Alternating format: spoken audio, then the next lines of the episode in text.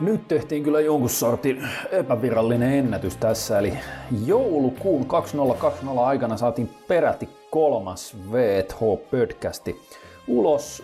Ja tällä kertaa, vaikka me aluksi jotain mister Olympia tällaista jälkianalyysiä heitettiinkin vajaa puoli tuntia, niin sitten me päästiin siihen jo viime kerralla luvattuun, mutta silloin epäonnistuneeseen Q and A:hin.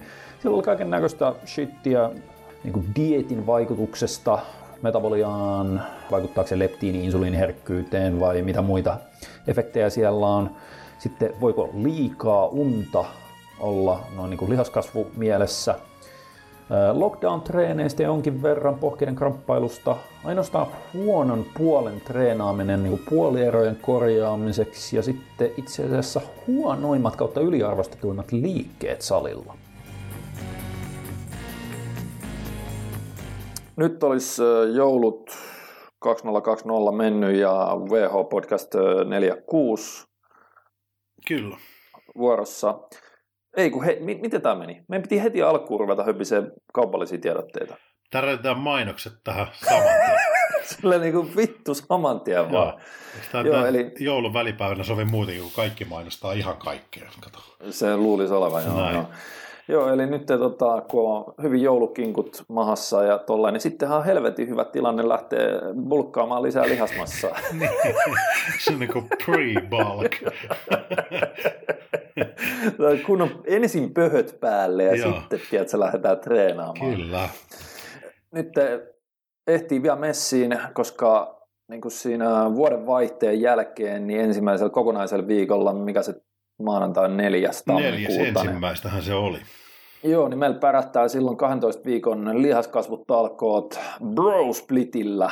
Kyllä. Eli Massa Challenge Pro, ja siinä sitten harjoitellaan, opiskellaan, opetellaan, miten voidaan treenata nimenomaan Bro Splitillä, eli viisijakosella niin kuin lihasryhmän jaolla silleen, että se on oikeasti tuloksekasta ja järkevää ja toteutettu silleen aika hauskalla tavalla. On. Siellä on monia hauskaa jippoja niin liittyen sitten ihan, ihan siihen rastustason nostamiseen, eli ohjelman sisäiseen progressioon. Ja, mm. ja tota noin. Sitten muutenkin, niin kuin ollaan jo ennenkin mainittu, niin se on niin kuin meille ehkä moni voisi luulla, että epätyypillinen tapa lähestyä kehittävää harjoittelua, mutta tässä se salaisuus piileekin, että, että niin kuin Bro Splitit on hyvä tapa treenata kehittävästi, jos sen tekee oikein. Ja se on varmaan niin kuin eniten epäoptimaalisesti käytetty tapa koota ohjelmia. Varmasti, mutta se on toisaalta osittain senkin takia, että se on varmaan yleisin yksittäinen mm-hmm. jako, mitä jengi käyttää. Totta, mutta se myös e- mahdollistaa e- kato enemmän sen. Siinä joo, joo, putin, joo, jossa, niinpä. Et, et, miten yksijakosta, niin kun, siinä on niin kun pienemmät mahdollisuudet tehdä sitä ikään kuin. No en mä toisaalta tiedä, on siinäkin sellainen, että kun just tämä tyypillinen on se, että kun porukka lähtee salille treenaamaan, joo. niin ne ottaa sen Bro Splitin. Mm. Eli maanantaina penkki, sitten loppuviikko tehdään yläkropan yksittäisiä lihaksia, ja sitten viikonloppuna, jos muistetaan, niin treenataan jalat. Näin. Se on se huono, huono no Bro Splitti. Mutta se on se, millä melkein valtaosa, musta tuntuu, että mä itsekin vähän tein. Mm. Itse asiassa mä en tehnyt, mä tein heti alkuun kuusi kertaa viikossa koulukapan läpi. Mä vedin yksi jakosta kuusi päivää viikossa, mutta se tota... Niin sitten jossain kohtaa, jos tosta suunnasta päädytään, että hei, että, että nämä kokokorpan treenit, niin näistä on paljon hyvää juttua, niin sitten ne on silleen, no mut vittu, että kun mä teen maanantaina kaksikymmentä sarjaa rintaa ja tiistaina kaksikymmentä sarjaa selkää, niin nyt mun pitää tehdä saatana kolme kertaa viikossa kaksikymmentä sarjaa rintaa ja kaksikymmentä sarjaa selkää. Nämä on neljä ja puoli tuntia siinä nämä treenit, vaikka mä tekisin supereina. Se on se virhemalli, mitä jengi menee siihen. Mutta joo, siis se, se Bro Splitti silleen, että kun se on aina tehdään sillä, että siellä on neljä päivää yläkorppaa ja, ja sitten yksi päivä jalkoja, niin se, on ensi, se sopii sellaiselle Tom Platzin kloonille. Hmm. Me luvataan, tiedätkö? Että tällä ei tule kanankoipia. Joo, ei. Että tällä Bro Splitillä. Eli no, täällä on huomioitu, niin kuin sanotte, siinä on, siinä on mielenkiintoinen eri... eri niin kuin ehkä valtavirrasta poikkeava progressiorakenne mm, ja sen, varsinkin sen käytännön toteutus, sanotaan näin. Joo. Ja sitten tosissaan siinä on huomioitu, siinä on kokonaisvaltaisesti huomioitu ja otettu huomioon ne yleensä Bro Splitin heikot kohdat, että miksi just se näin, ohjelma joo. ei toimi ja ne on niinku sit tavallaan eliminoitu sieltä. Joten niin, siellä hei... on luovittu niiden ohi niin. silleen omakohtaisenkin perseidellä puuhun kokemuksen myötä. Kyllä. Ja tolleen noin. Et... Eli tuossa olisi niinku viikkoa alkuun käytännössä aikaa. Joo, eli niin. Se on neljäs tammikuuta, kun se starttaa, se on kaksitoista viikkoa, ja koska se on Massa Challenge Pro nettivalmennus, niin sehän tarkoittaa, että niin kuin sen koko kahdentoista viikon niin kuin aikana, kun se treeniohjelmaa pyöritetään, niin sen lisäksi siellä on, mitä meillä nyt on matskuja, eli tota, siinä on ensinnäkin ruokavaliot, siellä yes. on medium- ja high carb-mallit, joista molemmista taitaa tällä kertaa olla kymmenen kalorivaihtoehtoa, mm-hmm. Sitten siellä tota, kaikki on niin kuin video-ohjeet viikoittain. Meillä on hemmetin laaja ja koko ajan kasvava liikepankki okay. video-ohjeineen. Sitten tietysti nämä hyvinkin suositut meidän tota, viikkopodcastit, missä me käsitellään aina niitä ihan valmennukseen liittyviä Kyllä. yksittäistenkin. Niin kuin, kun tyypit kyselee foorumilla, niin me voidaan niihin vastata niissä podcasteissakin syvällisemmin ja niitä vedetään yksi per viikko. Nimenomaan. Et se on niinku se, mikä se nyt on, se on se, kokonaisuus on tollainen ja hinta on sata yhdeksäntoista euroa sille kahdentoista viikon prokikselle. Joo. Et se on niinku aidosti tosi, tosi kattava mm. kokonaisuus. Ja sitten ripi ripi, mikä se oli, muscle academy piste f i. Joo, se oli se. Kyllä, se on se oleellinen juttu, eli navigoitte ittenne sinne ja, ja toivotetaan Tosta teidät oikein lämpästi. Description boxista pitäisi löytyä joku linkki siihen kyllä. Nyt lopetetaan kaupalliset höpinät Joo. ja siirrytään bodaushöpinöihin. Eli tota, tänä vuonnakin kaikesta huolimatta, koronavuodesta huolimatta, niin oli mister Olympia. Joo, ja en, en, nyt ensin, ensin sanotaan tähän, tämähän on nyt Q and A-jakso. Öö, niin pitäisi olla, mutta ehkä me puhutaan siitä Olympiasta tuntia. Viimeisestä oppinut. Mä laitan se heti tähän alkuun, niin tää lyö pientä painetta, jossain vaiheessa ottaa edes yksi kysymys tulille tähän. Niin silleen, kun suunnitelmana oli se, että toki tämä on Q and A-jakso, tosin niin oli suunnitelmana myös, että se edellinen olisi ollut. Niin ja lopulta oli. Vastattiin nollaan kysymykseen tunti neljäkymmentä minuutin aikana. Niin tota, nyt tämänkin kuuluisi olla Q and A-jakso nyt vihdoin viimein, mutta puhutaan nyt ekaksi Olympiasta hetki. No kun mä arvasin, että sä vedät tämän keskustelun tähän, niin mä kävin vähän stalkkailemaan. Äsken sanoit ennen kuin alettiin nauhoittaa, että mä en ole kuitenkaan perillä näistä asioista. Niin sä et varmaan tiedä yhtään, mitä siellä no, tapahtunut. Taval- no normaalitilanteessa en tietäisi, mutta nyt mä olin ihan tätä tapahtumaa varten käynyt vähän selvittelemään asioita. Joo, joo. No siis ensinnäkin se, mikä siinä oli hienoa, oli se, että se, vaikka siinähän oli aika erikoisia just tämä, että tota, äh, niillä piti olla se Las Vegasissa niin kuin viimeisen, mitä se on kymmenen vuotta ollut, vai pidempäänkin. Joo. Mutta sitten sieltä tuli, kun Nevadassa on ilmeisesti koronarajoitteiden johdosta, niin ne ei olisi sallinut sinne niin kuin yleisöä paikalle, kun ihan niin kuin naurettavan pienen määrän, niin se ei niin kuin lipputulomielessä olisi ollut yhtään järkevää. Tällaista niin vastuullista ne urheilutapahtuman järjestämistä siis. Mutta ne, tota, ne siirsivät, siirs, oliko se kuusi viikkoa ennen, nyt kun, se, kun ne oli jo entuudestaan, nehän oli siirtänyt sen tuohon, niin kuin, eikö se ollut vika, se oli just niin kuin joulua edeltäneenä viikonloppuna. Joo. Ni, niin tota... Ne, sen, ne joutui siirtämään sen kuusi viikkoa ennen sitä kisaa niin tota Orlandoon, Floridaan. Joo. Koska Floridassa ne sallii aika hyvin tollaiset tapahtumat vielä, että niitä ei siellä niin hirveästi kiinnosta ne, ne niin kuin tapahtumien rajoittamiset. Ja se itse asiassa oli mun käsittääkseni sen perusteella, mitä niissä videoista ja, ja niin kuin kuvista näki, niin kun se on tota, tässä oli käynyt sellainen Jake Wood-niminen, ilmeisesti on se ainakin multimiljonääri, ellei peräti miljardööri, siis sillä oli, se on sellainen pienenä poikana niin innostunut bodauksesta, mutta sitten se teki jonkun hillittömän bisneksen jossain niin kuin lentokonealalla tai jossain, Joo. siis jossain ilmailualalla. Myi firmansa jossain kohtaa pois ja se on vitun rikas jätkä, niin se, sehän on totta, se on ensinnäkin, se on sponssannut noita, niin kuin, mikä se, kun ei ollut Miss Olympiaa tota naisten kisaa moneen vuoteen, niin se, se aina sponssasi sitä, sitä tota Rising Phoenix-kilpailua. Ja. Se antoi suoraan sinne, tiedätkö, palkintorahat ja kaikki tolleen omasta taskusta.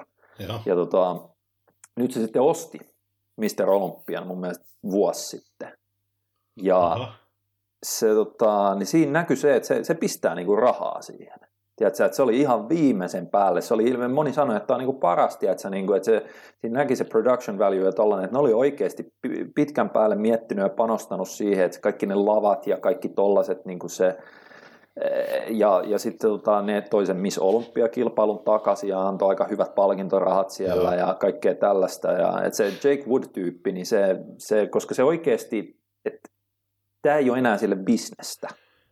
Vaan se on niin kuin vähän ongelmakin voi toisaalta olla. Sitten kun miettii, että se on niin, niin lyhytnäköistä sitten sen itse lain kannalta, että siinä vaiheessa kun Wood kyllästyy koko hommaa no totta, ja toiminta jo. Ei ole kehitetty. Kuulostaa ihan tältä T P S jääkiekkojoukkojen touhulta, kun jengi tekee niin kuin turskaa niin kuin vuosi toisen jälkeen ihan niin kuin merkittäviä summia suhteessa niin kuin liikevaihtoon. Kuitenkin se on kau- ihan iso kiekkokaupunki kyseessä, että siellä voisi olla potentiaalia.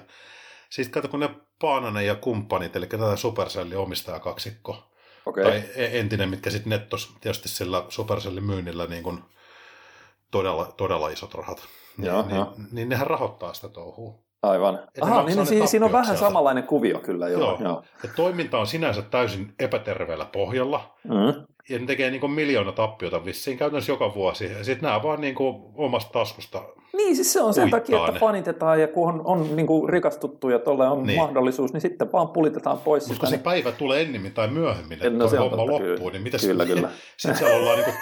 kun sitä toimintaa ei niin kuin, tavallaan kehitetty, kun tuohon ei pakota Joo, kehittää niin kuin sitä liiketoimintapuolta, niin sitten on niin kuin, voi olla vähän orpo-olo olympiallakin siinä vaiheessa, kun Woody sanoi, että se on morjes, nyt loppu. Nyt, niin. nyt loppu niin. Joo. En, en tiedä, siis mm. toisaalta sitten niin kuin, se, mitä näistä nyt on moni spekuloinut, niin se on kuitenkin sen verran kovan luokan bisnesmies niin kuin taustoltaan se Jake Wood, että, että ei se niin kuin silleen sitä rupea pidemmän päälle tiedätkö, niin kuin tappiollisena tekemään, vaan se totta kai yrittää saada sen tuottamaan, mutta että nyt se niin kuin alkutaipaleella, niin se voi katsoa sen, että kun tätä kehitetään, niin että, että, että se voi niin kuin omasta taskusta sitä rahoittaa, mutta tota, toistaiseksi niin kauan kuin Jake Woodin tiedätkö, niin kuin omistuksessa on, niin todennäköisesti siellä on ihan hyvät oltavat niin kuin urheilijoilla, noilla kilpailijoilla ja sitten faneilla sitä kautta, että saadaan hienot kisat ja tolla, ja nyt se järjestettiin, ja se oli, se oli aika mielenkiintoinen niin kuin kauttaaltaan, kun siellä oli, mä en muista kuinka monessa sarjassa, en mä edes kaikki niin kuin, tietenkään seurannut sille, mutta mun mielestä tosi monessa sarjassa tuli uudet mestarit. Se oli totta, joo, mitä mäkin ainakaan en ollut kuullut niistä. Niin kuin...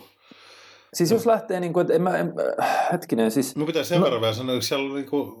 kun sä aloit niin järjestelmällisesti kohta perkaan, joo, niin mä sanon vaan niin kuin oman henkilökohtaisen mielipiteen tähän näin, että se oli ihan hirveäsen raskas, karseen näköistä kilpailua, mutta se, joka voitti sen kaksikymmentäyksi, niin, niin se on morjes. Joo. Siis, siis se oli Jeesus, ihan, ihan käsittämättömässä kondiksessa. Siis sellainen niin kuin mini-Colemani. Joo. Siis, siis, niin, siis niin, kuin... niin helvetin, ja se on entinen Natikka Pro. Joo. Se, se aloitti, mä muistan, se, se, kilp, se kilpaili joskus viisitoista vuotta vai kymmenen vuotta sitten, niin se oli sellainen niin kuin, vähän samannäköinen fysiikka, mutta viisikymmentä kiloa pienempi. Mm. No ei nyt ehkä viisikymmentä, mutta niin kuin kolmekymmentäviisi kiloa pienempi. Ja se, tota, se V N B F:ssä, niin se oli nopeasti, niin se kilpaili siellä pro-tasolla niin kuin lightweighttinä. Ja mutta se tavallaan se kunto, mihin se oli joo, siis... pystynyt tuossa hankkiin, hei niin... Joo. Vaikea, ja, ja itse asiassa niin kuin... ei edes ollut, mietipä kuitenkin, kun Kamal Elgargni, Kamal Elgargni sanoa, niin se voitti viime vuonna sen. Ja nyt Joo. se tuli puolustavana mestarinen. Ei se hävinnyt kuin yhdellä pisteellä. Niin, just näin. Ja se, mieti se, että kun jengi puhuu jostain Dexteristä, kun se nyt viisikymmentävuotiaana, niin kun tiedätkö, sieltä mm. lopulta niin kuin kaksikymmentäyksi olympian jälkeen, niin, niin kuin, kun nyt se alkaa jo näkyä se ikä siinä, että se Joo. fysiikka ei ehkä enää kestä sitä, niin ei, toi vuoden nuorempi toi Elgargni. Niin. Mun mielestä oli elämänsä kunnossa nyt. Joo. Siis se on ihan niin freshin näköinen ja ihan säikeinen ja tollainen, ja se olisi edelleen siellä niinku huipulla siinä kaksikymmentäyksi, että et kun mä kattelin sitä kaksikymmentäkaksi niinku prejudgingista, mä katsoin, että voi morjens, missä kunnossa toi Claridaan, että et, et nyt tulee niinku kisa tosta ykköspaikasta, mutta edelleen mä en pystynyt sanomaan, että kumpi sen voittaa, koska ne on vähän erityyliset ne fysiikat. Mm, totta joo. Et, et, mut molemmat oli ihan helvetin hienossa kunnossa. Ei, ei niinku yhtään haittaa, että se vaihtui Claridalle se titteli, koska se just sellainen niinku ihan tolkuton se lihaspaksuus se ja, ja sitten se, miten kiviseltä se ja näyttää. Semmoinen aito erottuvuus, niin joo, se oli, kyllä, se oli to, todella hieno, hieno kunto kyllä. Joo. Sitten tota, no, niin kuin classic fysiikissa, niin siellä niin kuin sanoisin, että odotettavasti niin Bumsteadin otti toisen tittelin, mutta se, miten paljon se oli kehittynyt, niin oli mun mielestä yllättävää. Varsinkin, kun sillä oli se, että sillähän on alusta saakka ollut niin kuin ongelmana se, että sillä ei ollut oikein selkää eikä hauiksia. Mm-hmm. Ja oli se hauiksiakin saanut lisää, mutta näit sä niitä, kun ne pisti jälkikäteen vierekkäin vuoden erotuksella viime olympiasta ja tästä olympiasta tuplahauikset takaa. No joo. Niin se no. näyttää, kun se olisi saanut viisi kiloa lihasta selkää, vaikka todellisuudessa se paino niin kuin aika saman verran, että se oli vaan kireämmässä kunnossa ja sitten se joo. oli tullut, niin kuin, että se miten tollainen tyyppi pystyy niin kuin huonoon lihasryhmään saamaan eihän sillä to- todellisuudessa ollut mitä varmaan joku kahdeksan kuukautta off-seasonia tai jotain. Niin. Toki se kireys nyt tuo oman osansa sitä illuusiota siihen. On, mutta niin. ei se, että se oli ihan selvää lihaspaksuutta ja massaa, mitä se joo. oli. Että et sä pysty tyhjästä sinne niin kuin leveyttä taikomaan lisää ja paksuutta johonkin. No niin kuin... Mä nyt latistan tunnelmaa sillä, että mä aina suhtaudun vähän skeptisesti siihen, jos ennestään jo niin kuin kovalla tasolla vuosia harjoittelee kilpailijat saa yhtäkkiä vuodessa merkittävää kehitystä huonoilleen ryhmiin. Niin. Mutta jätetään tämä tämä spekulaatio tähän. No en mä tiedä, kun ei se toisaalta selkää, jos sellainen, että sitä sä pystyt hirveän niin kuin kyseenalaisin metodein, tiedät sä, niin kuin turvottamaan. Ei, niin... mä en tarkoita sitä, vaan ylipäätään sitä, että se on turboruuvia lisätty. Niin, no en mä niin sitä osaa. Se on aina sit, niin kuin lähtökohtaisesti silleen vähän... Mä, mä en osaa, en, en mä osaa mm. sanoa, mutta se näytti hel- helvetin freshiltä ja entistä paremmalta se fysiikka kaikin puolin nyt. Niin se, tota, niin se, olihan se hienon näköinen kyllä. Joo, ja, ja se tota, että sitten taas siinä... Se oli hyvä, kun toi Rough Diesel, mikä se nyt on, se sellainen lyhyempi, mutta vieläkin klassisemman näköinen fysiikka, se, tota, se, se, se Terence Ruffin, se, se meni niin kuin hopeelle. Et se, se, mikä se on, se, se, tota, se Breon Ansley, se joka voitti pari kertaa joo. ennen, niin se, kun se on enemmän sellainen vaan niin kuin hyvänmallinen bodari. Se näyttää enemmän kaksikymmentä, pieneltä kaksikymmentäkaksi jätkältä. Joo. Niin en mä niin kuin hirveästi, vaikka sillähän oli ihan, ihan törkeän kovan näköisiä kondiskuvia ennen olympiaa, joo. ja kaikki oli silleen, nyt se tulee voittaa. Mä silleen, kun ei se, se ei ole malliltaan, se ei ole niin kuin fysiikaltaan ole, lähellekään sitä samaa, kun, kun se, siinä classic-fysiikissä se ei ole kehonrakennuskilpailu mm. niin kuin täsmällisesti, vaan se on fysiikkakilpailu. Se on totta. Eli siellä niitä tiettyjä niin kuin rakenne- ja sellaisia niin kuin flow-elementtejä painotetaan tuomaroinnissa ihan suoraan enemmän. Mikä on tosi hyvä, että ne pitää kyllä. kiinni näköjään siitä, että sitä joo, ei joo, päästetä no. niin kuin muuttua sitten pikkuhiljaa salakavallasti. Niin, vaan siihen, että sinne tulee vain rumia fysiikoita, jotka niin. on kivisiä ja massiivisia. Koska niin, ei se, ja uimahousut jalassa. Niin, että mikä pointti siinä mm. nyt olisi silleen, niin kuin tuolla sarjalla enää ollaan olemassa. Että se on ihan oikein, että ne vie sen siihen suuntaan, että siellä ne kaikkein, kaikkein niin kuin räik- räikeimmät rakenneihmeet pärjää. Joo. Totta kai pitää olla kunnossa ja totta kai pitää olla, mutta silleen, että kun siellä riittää, siellä on olympialainapissa, niin on varmaan niin kuin kaikki ukot, pois lukien ehkä kaksi kaksikymmentä, niin on kunnossa mm. enemmän tai vähemmän, niin sitten sen jälkeen siellä ruvetaan katsoa, että okei, kenellä on kaikkein kovin V-malli, kenellä on niin kuin parhaat linjat, koska se on se, mikä tuossa ei... Ei yksittäiset niin kuin, lihasryhmät, vaan just niin, se niin kuin klassinen joku, kokonaisuus. Että ei jollekin Bumsteadille niin kuin toistaiseksi siellä mahda oikein kukaan mitään, koska se on muita päätä pidempi. Mm. Ja sillä on niin hyvä se... Se pituus tekee kyllä paljon tuossa, kun sillä on suhteessa joo. hyvin lihasmassa, mutta se on niin näyttävä, kun se on, niin kuin, joo, joo. Se on, sillä on näyttävä fysiikka, koska sillä on kokoa niin paljon. Joo, joo. Sitten tota, no siinä yleisessä isossa olympiassa, niin siinä oli muutamia mielenkiintoisia... juttuja. Että totta kai sehän oli se iso, iso homma, että niin kuin Big Rami nyt vihdoin viimein voitti sen olympian. Jaa. Ja se oli kyllä siis, niin kuin, se on mun mielestä vähän vastaavassa kunnossa. Se oli yhden kerran silloin, kun Aseto coachasi sitä pari-kolme vuotta sitten, kun se voitti sen Arnold Classicin Euroopassa niin kuin olympian jälkeen. Et se oli silloin olympiassa, se oli kireä, mutta se oli vähän tyhjä. Ja sitten se Aseto täytti sitä sinne, niin kuin se oli viikko sen jälkeen joo. mun mielestä, niin si- silloin se oli niin kuin hyvin vastaavassa kunnossa kuin tuolla, mutta tota, se oli mielenkiintoinen silleen, kun se Heath tuli takaisin. Joo. Niin se, tota, se, se oli prejudgingissa oli itse asiassa ihan ok, se oli ihan, ihan niin kuin suht hyvä, mutta silloin oli edelleen se pakki oli ongelma. Se, se, niin. se hävisi sillä pakillansa.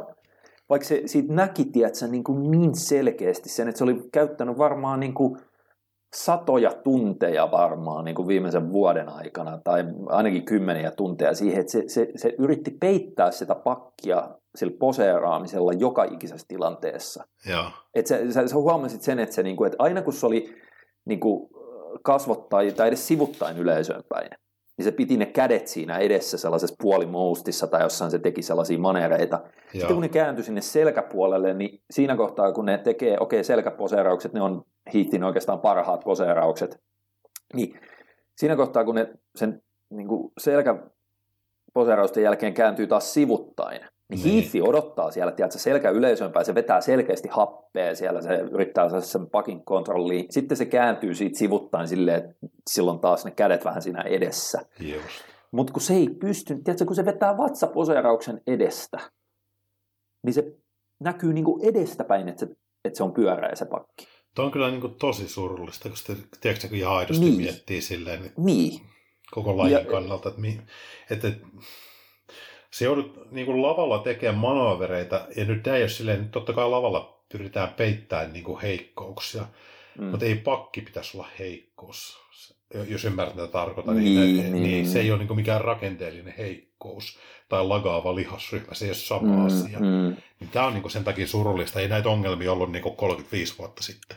Toki V-jukot ollut, nehän oli niin Bumsteadin kokoisia korkeintaan. My, se... my point exactly, että niin niin, niin, no silloin joo, hin, joo. hinta niin sitten tuolla. Ja sehän Heathillä, jos sä katot Heathia, niin ei sillä aina sitä pakkia ollut. Ei et se, ollut. Et, et se tuli vasta sitä mukaan, kun se sen, niin kuin, sen tavallaan olympia-reinin... Muistan sillä aikoinaan, kun sitä katselin, se onko ne Cutlerin kanssa reenassa, nehän oli vissiin kamujakin.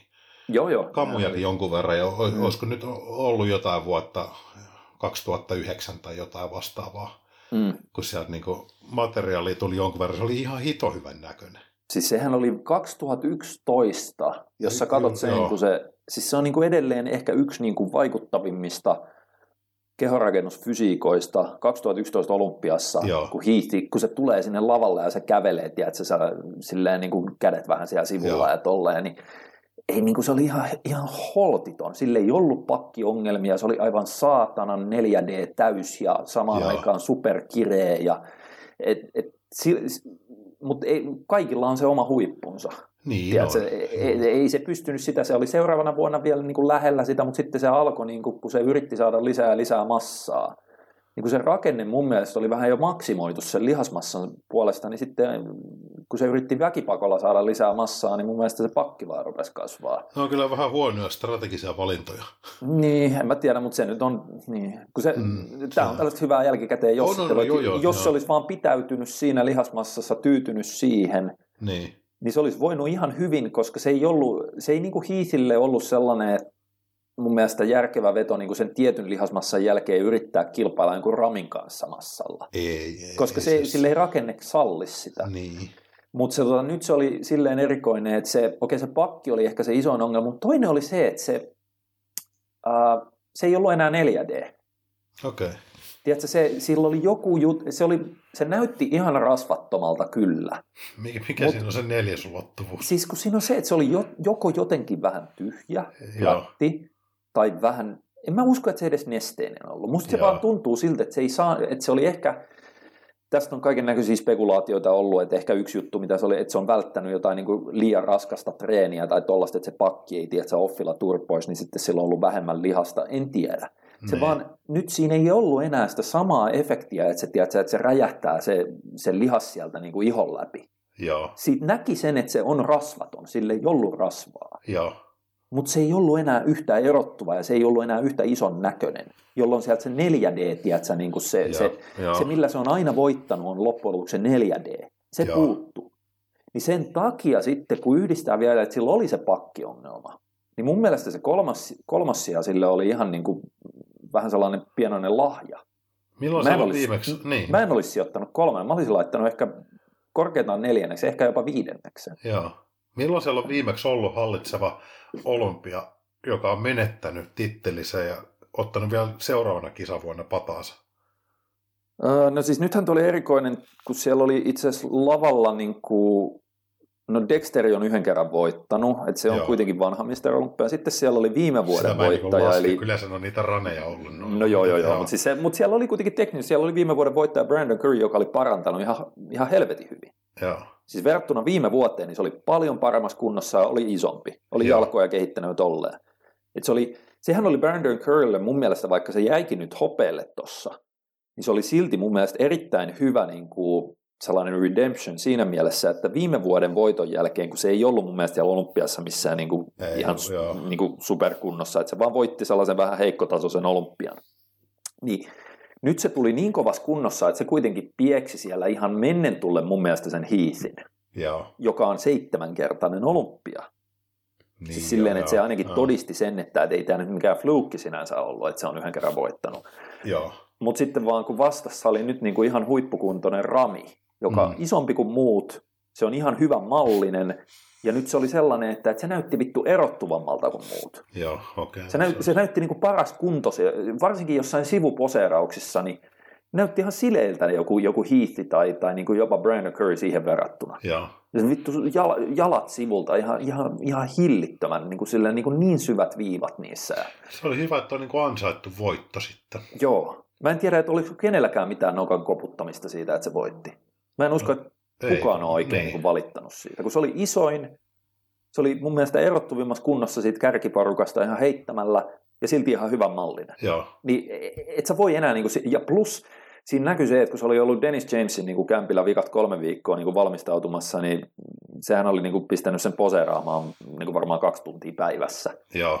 Niin sen näki, tiedätkö, että kun ne, ne veti niitä vertailuja, niin Rami ei väsynyt.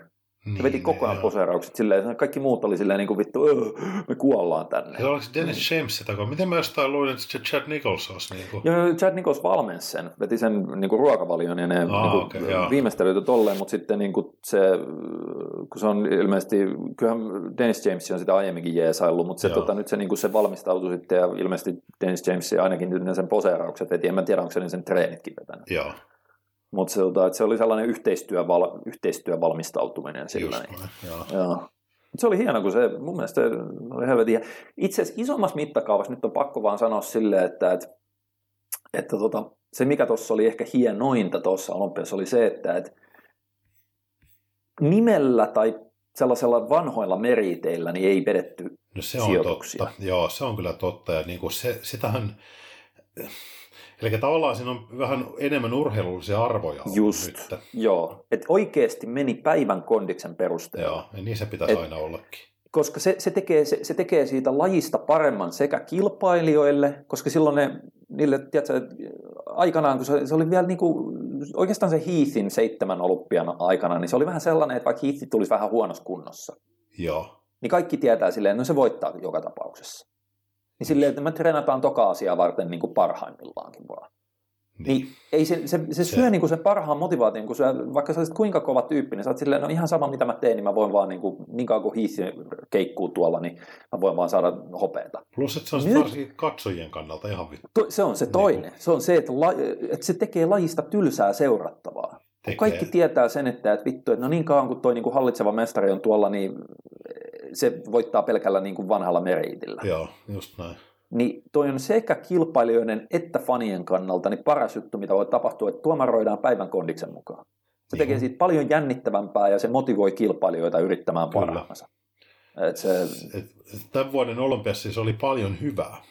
Joo, oli ehdottomasti. Enemmän kuin monessa, et... monessa aikaisemmassa. Joo, joo, joo. joo. Ja, ja toki niin kuin vielä se, että... Et... Se oli aika hyvin sanottu, että kun, mikä se oli se A M I, American Media International, tai joku, mikä vittu se, se lehti.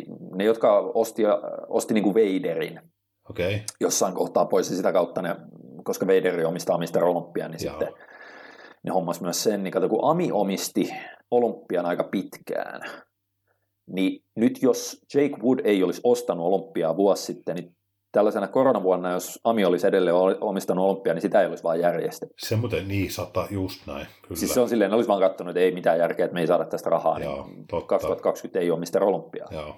Niin sen takia tollainen, että joku Jake Wood, joka on kuitenkin niin henkeä ja vereen kehorakennusfani, mm. niin se, se oli silleen, että nyt vittu pistetään tapahtua tää. Niin se, se oli niin kuin hieno homma. Ja sitten just toi, että se mun mielestä tuomarointi oli kauttaaltaan hyvä. Ainoa, mikä koko viikonloppuna mun mielestä oli vähän outoa, niin oli se women's physiquein, se, se, se, se, tota, että se jäi hopeelle, se Shanique Grant, se, se ihan friikki, se no. joka on ihan selkeästi paras niistä kaikista. Et mä en tiedä, mitä siinä nyt sitten kävi. Mutta... Mä en paljon en, en seurannut, mutta sen mä tiedän, että se oli suomalainen Noora Mähönenkin saamassa. Se on aika kova juttu, se on hyvän mutta näköinen eik, eik, fysiikalta. Se... Niin siis se, tota, se on siellä bikinis, mutta eikö myös tota, Pajulahti ollut ihan fitneksessä? Vai on, siis onko mä ihan väärässä? Nyt on paha sanoa. Niin kato, kun mä en niitä naisten sarjoja silleen niin varsinaisesti katsonut. Se, se, on, se, siis, se, niin kuin... se, että siinä on ihan aidosti, niin kuin, se, mun mielestä se mähäisyyssuoritus on kova, kunhan se, niin kuin, se bikini on aika kilpailtu laji. On, ja sitten sehän on voittanut niin kuin pro-kisoja mun mielestä. Joo. Et sillähän se on sinne olympian niin, satana päässyt. Paikkansa niin, sinne on saanut, tosi joo, hieno joo. juttu. Mutta se tota, oli, oli niinku hieno olympia ja, ja, tota, ja sekin oli, okei, siinähän oli se, että ne laski yhteen niitä jos puhutaan yleisestä olympiasta, niitä alkukilpailun ja finaalipäivän niin kuin pisteitä, ja se määritti sen loppusijoituksen, niin se muun muassa selittää, minkä takia Hadi Choopan oli vasta neljäs. Joo. Koska sehän oli kautta linjan, niin se sai hopeasijoituksia finaalissa. Mä olisin no, laittanut niin, sen joo, joo. Niin kuin ihan heittämällä Heathin, niin, Heathin edelle, mutta no. Heath oli kato alkukilpailussa pisteissä niin, korkeammalla. Niin totta, joo, aivan ynnältiin sen sitten. Et se, mutta et se oli, oli, oli, oli, oli, oli siisti olympia silleen. Ei, ja se luo sitä niin kuin jännitystä nyt oikeasti. Tulevaisuuteen että, sitten. Niin, että kuka ne. Tahansa voi voittaa, kun tulee vaan parhaassa kunnossa sinne. Kunnossa sinne. Kyllä. Joo. Hienoa. Pitäisikö he mennä kyssäreihin nyt? Nyt voitaisiin silleen, että joo. Ei tulisi niinku toista kertaa putkeen nolla kysymyksinen Q and A. Olen huolissaan tästä. Aloitetaanko? Um, Aloita sinä. Hei, meillä ei ollut heinäseipä sieltä olla haasteen höpynöitä. Ei helvetti. Jätetään ne ensi kertaa. Tehdään pett- pettymys kuuntelijoille. Tota, haasteen höpynöitä joko niinku jää ensi kertaa tai poikkeuksellisesti jakson loppuun. Uh, mutta nyt me on pakko ottaa näitä kyssäreitä, mulla alkaa muuten hävettää. Mä halusin vaan saada sen, tiedätkö, sen Benny Hillin musiikin. No niin, okei. Okay. Mennäänkö me nyt läpi? Okei, no sitten mennään Q and A. Ei mulla ole niin hirveästi mulla aikaa edes treenata. Koeta pinnistellä. Joo. Tota... Öö, eli nyt kaivetaan täältä vanhoja podcast kolmekymmentäkuusi, eli kymmenen jaksoa vanha. Mm. Nämä on varmaan näille itse kysyjille edelleen todella ajankohtaisia. No, kyllä. Mutta silleen niin kuin mielenkiintoisia aiheita. Eli Teemu no. Särki. Äh, vedin tuossa diettiin joku sen kuukauden, kun oli vähän ylimääräistä kertynyt, ja lopetin sen noin puolisen vuotta sitten, kun paino ei enää liikkunut alaspäin, ja nälkä oli pohjaton. Tästä tosiaan nyt se puolisen vuotta, ja ilmeisesti tällä hetkellä puolitoista vuotta, olisiko? Ja nälkä yhä läsnä koko ajan, vaikka rasvaa kertynyt huomattavasti etenkin keskikroppaan. Salilla yhä on treenannut ja tuloksetkin kasvanut lineaarisesti, mutta sellainen palava into treenaamiseen, mikä ennen ollut on nyt ollut kadoksissa myös. Okei, lepoviikot ja kevennykset pidetty säännöllisesti. Osaatteko sanoa, mistä johtuu tai mikä voisi olla syynä? Onko leptiini kautta insuliiniresistanssi mahdollinen, jos dieetti oli liian raskas kropalle?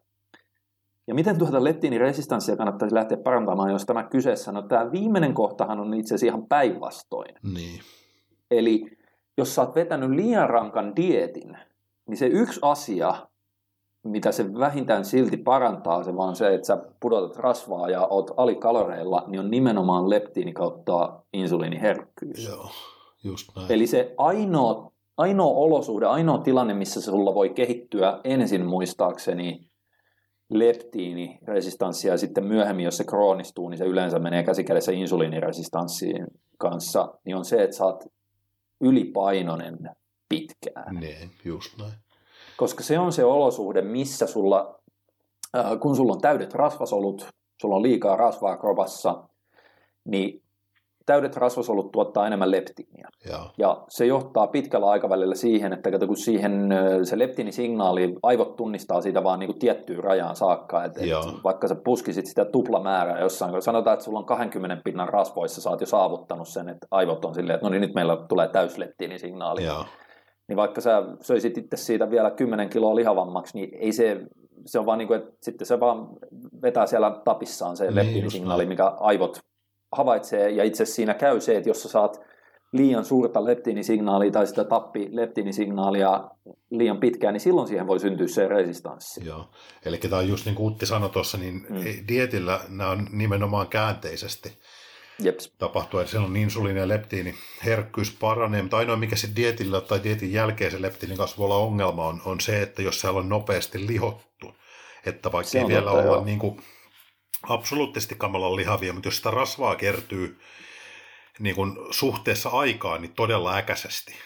Mm. Se saattaa sen leptiinin signaloinnin kanssa olla ongelma, koska se leptiinihän tavallaan, että sitä, tai sen erityksen kanssa ongelma, koska, koska se rasvasoluissa tosissaan erittyy leptiiniä, mutta se ei ole niin kun riippuvainen tavallaan sitä kokonaisrasvaprosentista, vaan enemmänkin siitä, että mikä on niiden yksittäisten rasvasolujen täyttöaste. Niin siis miten jos, suuria niin, ne on. Että et jos sä sit lihot tosi nopeasti, mm. niin siellä voi olla sitä, että et siellä saattaa sitä, jos sitä rasvaa tulee niinku äkäiset nopeassa aika, aika, niinku, niinku aikavälillä paljon, niin siellä saattaa sitä rasvaa sulle hyperplasiaakin esiintyä. Jeps, ja, ja se, se on ongelma, koska, koska silloin se tarkoittaa, että sulla on isompi määrä rasvasoluja, Just nämä, mitkä on kuitenkin vajaalla täytöllä. Yes, elikkä, ne on pienempiä. Joo, elikkä siellä... Ja, ja, mm. Eli sulla on sama määrä kokonaisuudessaan rasvaa kuin aiemmin, mutta nyt sun yksittäiset rasvasolut on entistä pienempiä, ja se on vaan se niin kuin yksittäisten rasvasolujen koko kautta, että miten täynnä ne on, niin, niin se määrittää sen määrittää leptiinin yes. tuotannon aika pitkälti. Niin sitten tuossa on sellainen epäkiitollinen tilanne, että sä oot niin kuin mm. samoissa rasvoissa kuin esimerkiksi ennen diettejä, jos on tosi nopeasti tapahtunut se rasvakudoksen mm. kertyminen, mutta sulla ei ole samaa leptiinin erittämisen tasoa siellä. Mm, aivan. Ja se, se on huono asia, koska että sä saisit sen, koska silloin sulla on nälkä. Mm. Sä oot niin kuin lihonnut tai kerännyt sitä rasvaa, mutta sulla on edelleen nälkä, koska tavallaan leptiinin muodostumisen seurauksia, että kun se signaali välittyy sitten kohdesoluihin, niin siellä ei tapahdu niitä hyviä muutoksia, jolloin se joudut entisestään kasvattaa sitä suhteellista solun täyttöastetta. Mm, mm. Että se nälkä ikään kuin lähtisi pois sieltä ja ne muutkin ne positiiviset mekanismit alkaisi toimia, mitä leptin sitten saa aikaa. Joo, jolloin, se... Eli sun normaali olotila on, hormonaalisesti pitää olla vähän lihavampi. Jeps, ja se, tästä me ollaan puhuttu, niin kuin, että tämä on se, mitä kannattaisi viimeiseen saakka välttää, koska tuo on periaatteessa ihan mahdollinen mekanismi sun body fat setpointin pysyvälle Nous. nousulle. Näin. Et, siis ei siitä oikein, ei siitä paras sanoa suoraan vaan. No joo, se, kyllä. Niin. Um, mutta tässä tapauksessa, koska niinku, tässä kuulostaa, että se on vetänyt, niinku, oli dietti, sitten se lopetti sen, kun paino ei enää liikkunut alaspäin ja nälkä oli pohjaton, niin nyt ei ole niinku enää intoa treenaa ja tolleen noin, niin se kuulostaa enemmänkin sellaiselta ehkä niinku dietin jäljellä olevalta, diet, dietin jäljiltä olevalta niin kuin ylirasitustilalta, vaikka siellä olisi lepoviikkoja ja kevennyksiä pidetty, koska se ei välttämättä yhdellä tai kahdella sellaisella kokonaan lähde pois, jos se on useamman Joo. kuukauden aikana tullut. Ja siinä voi myös samaan aikaan olla just sitä sellaista, ei varsinaisesti leptiini- tai insuliiniresistanssiin liittyvää, vaan sellaista, että sulla on esimerkiksi kilppari tai aineenvaihdunta muuten yleisesti mm. ottanut vähän osumaan sen dietin aikana. Ja se ei ole pala- ehtinyt palautua sieltä. Se on mahdollista. Kyllä. Sillä, sillä ei ole mitään tekemistä, niin kuin, että sulla olisi leptiini- tai insuliiniresistanssia päinvastoin. Ja, ja todennäköisesti noita asioita siellä on, on myös realisoitunut, koska nyt puhutaan mm. aika pitkästä dietistä. Tässä on niin kuin joku sen kuukauden. Mm-mm. Niin se alkaa olla niin pitkä aika yhtäjaksosta diettiä, että siellä on ihan varmasti tapahtunut sitä sopeutumista. Mm-mm. Niin käytännössä se on niin. metabolishormonaalista sopeutumista miinuskaloreihin ja alempaan rasvaprosenttiin. Se on, siellä on se iso liuska niitä eri asioita, mitä tapahtuu. Pääosin ne reversoituu siinä kohtaa, kun sä taas otat rasvaprosenttia rauhassa ylöspäin ja lepuutat kroppaa pikkasen niin kuin, ja niin edelleen. Mutta se voi olla, että, että siinä kestää aikaa. Kyllä. Toki tässäkin se sanoi, että sillä oli puoli vuotta mennyt Joo. siitä, että se... Että jos on puoli vuotta jo dietin päättymisestä kestänyt edelleen tollaiset, niin silloin se ehkä niin kuin kielii siitä, että, että siellä saattaisi joku, sanotaan joku, mä heitän ihan vaikka joku subkli- subkliininen hypotyreoosi mm-hmm. esimerkiksi saattaisi olla silleen, että se kilppari edelleen vetää vähän niin kuin, että se Joo. yrittää käskyttää, mutta sieltä ei tule hirveästi läpi. Siellä on paljon ma- mahdollisuuksia, mutta et se, kyllä se pitäisi puolessa vuodessa jo, varsinkin jos rasvaprosentti noussut takaisin ylös. Kyllä niin se... pitäisi se olon normalisoitua niin. kyllä sieltä. Et ehkä Joo. olisi syytä vähän varmistaa se, että onko siellä mm. niin kuin... Ja tässä kohtaa sitten se on se, että sen sijaan, että sitä kyselee no, meiltä, jotka vastataan siihen vuosi jälkikäteen. Niin. niin tota, kyllä varmaan Teemu Särki on toivottavasti käynyt jo tässä vaiheessa jossain verikokeissa tai jossain, että no, siellä kannattaa joo. kartoittaa niin kuin kilpparit ja testot ja kaikki kyllä. tällaiset. Että, tota, ja sitten toinen on se, että, että silti se, että vaikka sä pitäisit yksittäisiä lepoviikkoja tai kevennyksiä, ne ei välttämättä ihan niin kuin heti tuota, koska se, jos se on syntynyt usein kuukauden aikana sellainen krooninen ylirasitustila, niin se voi vaatia myös vähän enemmän sitä keventelyä. Just näin. Mut joo, mutta se, se mitä voidaan sanoa varmasti, että ei, ei, ei tai no hyvin varmasti, että, että ei ole leptiini tai insuliiniresistanssia. Ei, se, se kuulostaisi todella oudolta. Joo. Jani kysyy, mutta tämä seuraava kysymys on vähän tämmöinen, että me ei kyllä lähdetä tätä perkaa sen tarkemmin, kun täällä on ollut sitten jo ihan lääkärin diagnoosiakin, mutta voidaan nyt lukea tämä kuitenkin. Mm. Että näin alkuun totean, että uskon teille löytyvän aiheesta varmaankin jotain omakohtaista kokemusta, tietotaitoa ja voin saada hyviä vinkkejä, asia on minulle todella tärkeä. Eli olen siis kolmetoistavuotiaasta asti kärsin tissiaskivusta ja nyt kaksikymmentäkuusivuotiaalta on leikattu prolapsi, prolapsi äs yksi ja äl viisi välistä ja nyt hiljattain myös äl neljä äl viisi välistä. Päädyin kummallakin kerralla leikkaushoitoon, koska oireet olivat sen verran ilkeät ja paraneminen ei tahtunut tapahtua itsestään. Kaikillahan nuo prolapsi... Joo, eli kaikilla on prolapsit häviää valkosolujen syödessä ylimääräisen kudoksen pois ja näin poistavat hermopinteen, millä paraneminen on ollut lääkärin mukaan todella hidasta. Molemmat pullistumat ovat tulleet hiirin hiljaa, pikkuhiljaa, ilman mitään loukkaantumisia ja myöskään tupakolle ylipainoinen T M S, mikä voisi edistää prosessia. Lääkärin mukaan minulla on nikamavälilevy-sairaus, mikä altistaa pullistumille helposti. Eli se on diagnosoitu jo. Mm, Miten neuvoa osaa sitä antaa tulevaisuutta varten, että pystyisi välttämään uusilta pullistumilta? Se oli taustaa kymmenen vuotta ja tiedän keskivartalon kunnolla on todella tärkeä yömässä. Olisiko teillä jotain annettavaa vinkkejä, suosituksia? Ties kaikki podcastit kuunnellut. Kun nämä on just näitä, että ei, nyt kun siellä on varsinkin tuo diagnoosikin tehty vielä, mm. niin uskoisin, että siellä on niin kuin lääkäri antanut niin kuin tavallaan jonkunnäköiset suositukset myös se harjoittelun suhteen, varsinkin toivottavasti ohjennukset niin kuin hyvälle O M T-fyssarille. Jeps. Eli kun tässä on kuitenkin nyt, niin kuin sanoin, kun se on diagnosoitu, siellä on ihan aidosti niin kuin, nyt alttius sille sairaudelle, niin kyllä olisi ehdottoman tärkeää, että siellä niin kuin sitten terveydenhuoltoalan ammattilaisen kanssa pohditaan yhdessä noita. Että niin, eikä nää... parin Bro Science-idiotin niin. Podcastissa. Just näin. Voisi nyt melkeinpä sanoa, että siitä tuskin mitään haittaa, jos niin kuin varovasti sitä keskivartaloa ja ylipäätään niin kuin, tavallaan Keski, keskivartalon kautta selän niin kuin lihaksia, jotka vaikuttaa siihen vartalon ryhtiin, eli näitä ryhtilihaksia pitää hyvässä kunnossa, niin ei varmaan haittaa. Mm. Mutta no ei selkeästikään riitä, koska hänhän on niin kuin ollut tietoinen tuosta jo. Ja varmaan luulisi, että on varmaan sitten tehnytkin asialle jotain. Mm-hmm. Että me ei kyllä uskalla sunkin puolesta veikkaa, että ei voida alkaa antaa sen. Kato, kun meistä kahdesta sulla sentään on se fyssarin pätevyys. On, antaa kun... tähän jotain. Niin, mulla mutta... ei ole edes sitä. Eli mulla on ihan puhtaasti Bro Science, niin mä, mä en lähde koskemaan tällaiseen, koska siinä on just niin paljon tollaista. Se on eri asia, jos olisi joku jo ns, että ei olisi enää olemassa kliinistä vaivaa. Niin. Tiedätkö, että siellä olisi sellainen, mikä kuuluu enemmänkin lääkärille hoidettavaksi, niin se olisi jo niin kuin poistunut ja nyt pitäisi vaan sitten keksiä vaikka, että miten periaatteessa jo terveiden kirjoissa oleva tyyppi pystyy alkaa taas. Kyllä. Vaikka kasvattaa jotain etureisiä, kun tietyt ja tietyt liikkeet on suljettu pois tai jotain. Se, sellaiseen pystyisi, mutta en mä, en mä lähde tällaiseen tosissaan koskemaan, koska... Se on, se, joo, koska siinä mm. voi mennä sitten pahasti myös väärään suuntaan mm, tuossa. Mm. Se vaan tietää, että on niinku tavallaan, kun tuo on niinku tosi stressaava tilanne kyllä Janille, eli kysymyksiä esittäjälle, että et noin niinku perustavaa laatua olevat ongelmat niinku välilevyjen kanssa, ne on, ne on raskaita, kun ne vaikuttaa ihan arkielämäänkin. Siis ihan peruskävelyyn. Niin, kun se on, voi, voi mennä semmoiseksi, että mulla on joskus itsellä, ei toki näin pahoja ollut, mutta on, on kaksi kertaa niin ollut aika äkäinen välilevyn pullistuma, niin ei ole pystynyt kävelemään kuin takaperi. Joo, joo, joo. Koska se on siinä asemassa, että joudut nostaa jalkoja, kun sä kävelet, mm, kävelet joo, takaperin eteenpäin. Niin, niin kyllä mä sanon, että se ottaa, niin kuin, alkaa pikkasen korventaa niin kuin sielua. Puhumattakaan sit siinä, että jos vielä on niinku treeniintoja ja haluaisi treenata kehittävästi. Mutta kun siinä on vaan just, että silloin se rajoite on, mm.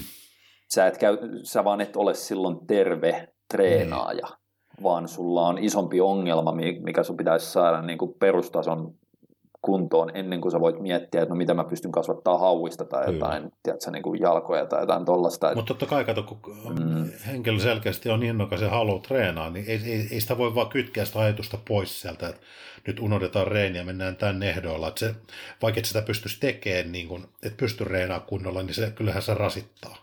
Totta kai, totta kai, mutta mut niin siinä se... on silti, mun mielestä siinä on aina, ei edes tässä tilanteessa, vaan yleensä, jos sulla on joku vamma, vaiva, loukkaantuminen, mikä selvästi estää enemmän mm. tai vähemmän sellaista, no, terveen ihmisen treenaamista, mikä on mm. rajoittamatonta, pois lukien tyhmät jutut. Niin, Ni, niin tota, mun mielestä siinä on sellainen, että jos sä vaan hyväksyt sen todellisuuden mahdollisimman nopeasti, että mä en ole nyt ihan täysin samalla lähtöviivalla tässä, mm. kuin että jos mulla ei olisi tätä ongelmaa. niin silloin kun sä hyväksyt sen, sä asetat sen sun baselinein tavallaan siihen lähemmäksi, mikä on sun todellisuus, kuin se, mitä sä haluaisit, että sun todellisuus on. Mm. Niin sen jälkeen se tavallaan kaikki, mitä sä pystyt niiden rajoitteiden puitteissa tekemään, niin tuntuukin pikemminkin se, hei, no mut vittu, mä pystyn esimerkiksi tekemään tätä ja tätä liikettä. Niin. Ja tätä ja tätä. Ja näillä ja näillä toistoalueilla, niin kaikki tuntuu positiiviselta verrattuna siihen, että jos sä tavallaan kiellät sen, että ei vittu, ei, mun pitää pystyä edelleen treenaamaan, niin kuin mulla ei olisi tätä ongelmaa. Niin. Niin sitten sä aina kun sä huomaat, no mut kun mä en pystykään, niin sulle tulee joka päivä vastaan sellainen, no vittu mä en pysty tätäkään tekemään. Niin. Niin, se, se on totta, se tekee niin siitä olotilasta hirveän rajoittuneen. Eli silloinhan mm. sitä aidosti kokee, että et, et sä olet niin kuin jatkuvasti tekemisissä sen vaurion kanssa, eli sä, sä et jaa. pysty siihen, että tämähän, mutta toi on aika vaikeaa, että kun tuossa niin hänellekin, niin siinä on varmaan niin kuin miellyttävästä intohimon asiasta kyse, toi, eli mm. harjoitella, niin se mm. vaatii kyllä vähän semmoista itse tutkiskelu ja se, se prosessi, että sen hyväksyy sitten, se ei välttämättä tapahdu kaikilla ihan hirveän helposti. Mut kyllä on niin sympatia tuon hänen puolellaan. On, mutta mut ei tuollaisesta, koska tuossa meillä ei niin kuin kompetenssi riitä ei siihen. Ei valitettavasti, mm. voi kun riittäisikin, mutta hyvä niin. O M T-fyssari voi olla niin kuin kohtuu, kohtuu hyvä investointi tuossa kohtaa. Joo, ja sitten just tämä, että, että tavallaan kaikki, mitä pystyy sen vaivan puitteissa tekemään, niin pitäisi mieltää pikemminkin plussaksi kuin keskittyä kaikkiin asioihin, mitä ei pysty tekemään sellaisena, että no vittu, tätäkään ei pysty, miksi tämäkin on viety. Siis, tiedätkö, se, se, se niin kuin tavallaan se, onko tämä nyt sitten tämä perinteinen kliseinen, että lasi ei ole puoliksi tyhjä, vaan puoliksi tyhjä. Tämä haista paska. Mutta siis tavallaan kuitenkin sama asia. Niin, mm. onhan se joo. Niin. Tota. Otetaanko seuraava kyssäri? Joo, hei, nyt me päästiin podcast kolmekymmentäkahdeksaan. Joo. Eli tota, kolmekymmentäseitsemän ilmeisesti me ollaan jo purettu ne kyssärit jostain syystä. Uh, Anni L. Heräämisestä puheen ollen tuli mieleen kysymys, onko terveellä ihmiselle lihasmassan kasvatuksen kannalta sitä parempi, mitä enemmän saa unta, vai onko tässäkin joku ennäs optimi? Uh, Tämä on jännästi muotoiltu kysymys. Tavallaan voisi vois miettiä näin, että terveellä ihmisellä on sitä parempi, mitä enemmän, jos puhutaan niin yöunista näin. Niin, eli siis niin. Se on aina parempi. Eli käytännössä tarkoittaa, että on sitä tilannetta, että sä menet nukkuu, kun sä väsyttää ja heräät ilman kelloa. Just näin. Niin, niin silloin se tarkoittaa, jos vaihtoehtona on niin kuin ikään kuin saada joku tuntimäärä, mutta sä kuitenkin heräät kelloon. Niin, eli sä, sä asetat sen silleen, että... Niin, se on niin nyt... keinotekoisesti mm, asettu se, että kun, kun on aika paljon tutkimusluettelua, että vaikka seitsemän tuntia riittää, niin mm. sit sä toteat, että se riittää myös sulle, ja sä laitat sen kello herättämään, ja mm. vaikka tekis mieli nukkuu vielä pari tuntia Näin. pidempään. Ei, kun se on, jos sä oot terve ihminen, että sulla ei ole jotain niin kuin sellaista, mikä altistaisi sut, vaikka niin kuin sanotaan, että sä oot masentunut muuten, niin sähän Joo. voit nukkua vittu kaksikymmentä tuntia päivässä. Joo.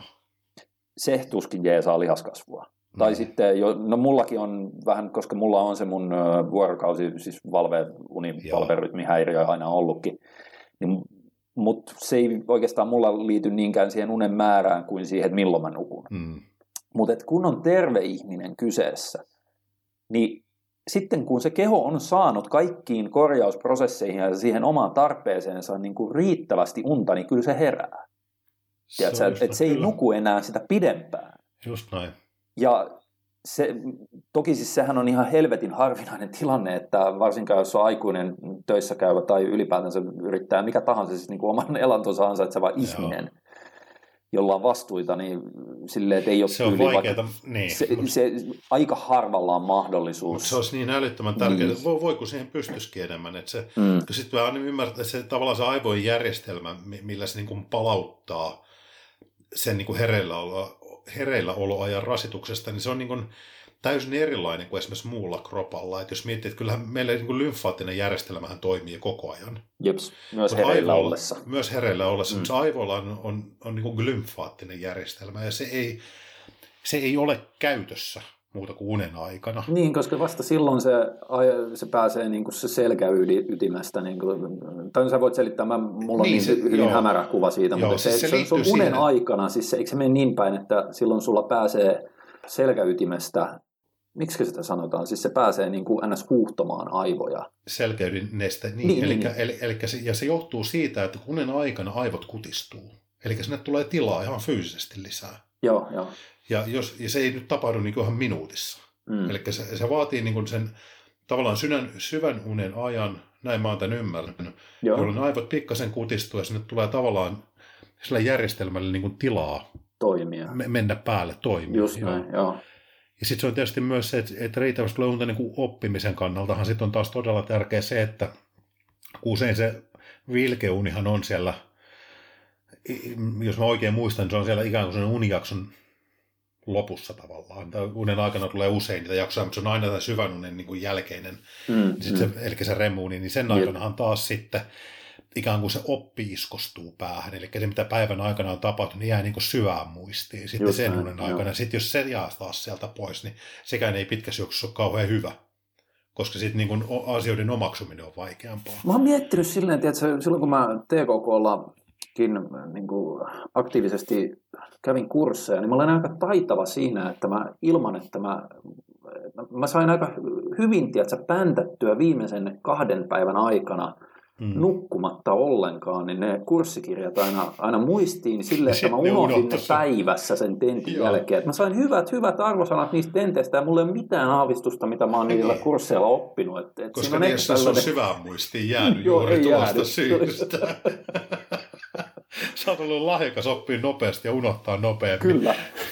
Se on sellainen väli, välimuistissa, tiedät. Sä vetänyt siellä, ei ollut remmi, remmiunta ollenkaan, niin ei mennyt Joo. ollenkaan. Se kävi vaan rammissa, with alternate memory, ja sitten tota, kovalevylle ei jäänyt ollenkaan. Joo, ei jäänyt. Mutta se on käytännössä, se on tapahtunut niin kuin tuollainen. Ei ole, se, ei ole uppoinut sinne syvään muistiin sulla. Koska oikeasti, niin kun mä mietin jotain, niin kun jos mä oon jälkikäteen katsonut, miten vitussa mä oon jonkun dynaamisen optimoinnin tentin päässyt läpi. Mä en niin kuin osais laskea näistä ensimmäistäkään tehtävää niin. tai jotain systeemien identifiointeja sun muita. Ja silleen, no siellä ne lukee, että niistä on vittu tollaset ja tollaset arvosanat. Niin, niin. Ne on niin kuin unohtunut välittömästi. Jos se on. Mutta tota, kiitoksia vaan Suomen koulutusjärjestelmälle tällaisesta mahdollisuudesta. Sillä Kyllä, harjoittaa sitä lyhyttä muistia. Money well spent, paljon sunkin koulutus. Niin paljon se on maksanut niin, silleen veronmaksajille. Oh, yes. Täysin hyödytöntä. Täysin, joo. Mutta ei siis palataksemme tähän Anni Älän kysymykseen, niin kyllä ky mä silti sen näen silleen, että tota, jos sulla on mahdollisuus nukkua niin paljon tavallaan mm. yössä, kuin sun kroppa fyysisesti sitä unta ottaa vastaan, niin se on sitä parempi, mitä enemmän sulla on mahdollisuus siihen sen lihaskasvunkin kannalta. Joo. Ja ei tar- tavallaan terveen ihmisen ei tarvitse pelätä, että no vittu, sittenhän mä nukun vaan, tiedätkö, kaksikymmentä tuntia vuorokaudessa ja, niin, ja joo, ei joo. siinä sellaista tule tapahtumaan. Ei. Jos niin tapahtuu, niin silloin sulla on joku muu ongelma, mikä niin kuin aiheuttaa sen. Juuri näin. Joo. Sitten mä saan nämä pitkät kysymykset. Hei, podcast neljäkymmentä, me pompattiin taas Kyllä. yhden läpi. Ollaan ei, melkein ei ne... vittu, täällä on välissä jossain. Mitä? Eikö niihin ei, on kun, podcast kolmekymmentäkahdeksan? Täällä on jotenkin, puolella. Nyt me mennään, hei, hei, hei. Äh, podcast kolmekymmentäkahdeksan, niin nyt mun on pakko kopioida tai copy-pasteata tämä. Jääkö sua häiritsee? Mua jää, tähän pitää no niin. käsitellä, tiedätkö, kronologisessa järjestyksessä. Eli podcast kolmekymmentäkahdeksan edelleen on ollut Rasse kaksikymmentäkaksi kysynyt, voiko nivelet parantua totaalisesti esimerkiksi, jos, jos joskus kyykyssä alkanut kipuileen? Piste ja kysymysmerkki. Joo, tota, mä, mä, mä olin sinne kyllä vastannut ihan sanallisestikin, mutta tämä on nyt liian epämääräinen kysymys mun mielestä. Joo. Koska niin, se, jos se, joskus kyykyssä alkanut kipuilee, niin se voi olla, että sulla on joku pieni ärsytys ollut. Niin, siellä. Käytännössä se riippuu siitä, että minkä asteisesta vahingosta. Siellä on yes. kyse, että aina on jonkun asteinen vahinko tapahtunut, jos paikat kipuilee. Mm, mm. Niin nyt, jos siellä on tapahtunut niin kuin on isompi vahinkoa varsinkin kudokselle, jolla ei ole hirveästi kykyä välttämättä uusiutua itse isoista vahingoista. Rustokudossa on tyypillisesti tämmöinen. Se on kaikkein pahin oikeastaan. Niin, että jos siellä on niin kuin rustoa esimerkiksi lohjennut, irronnut, mm.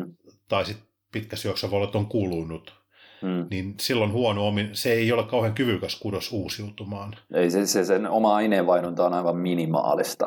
Joo. Et, et se, joo. Sitten taas, jos siellä kipu on johtunut esimerkiksi siitä, että, että siellä on niin kuin tulehdusreaktion aiheuttamaa turvotusta ja sen seurauksena otan nyt esimerkki, että siellä on vaikka akromionin alta, kun supraspinaattus menee, niin siellä saattaa olla sitten jonkun verran turvotusta, tulehduksellista turvotusta lihaksessa, mikä saa sitten sen kyseisen lihaksen tai jänteen osan hinkkaamaan esimerkiksi luuta vasten.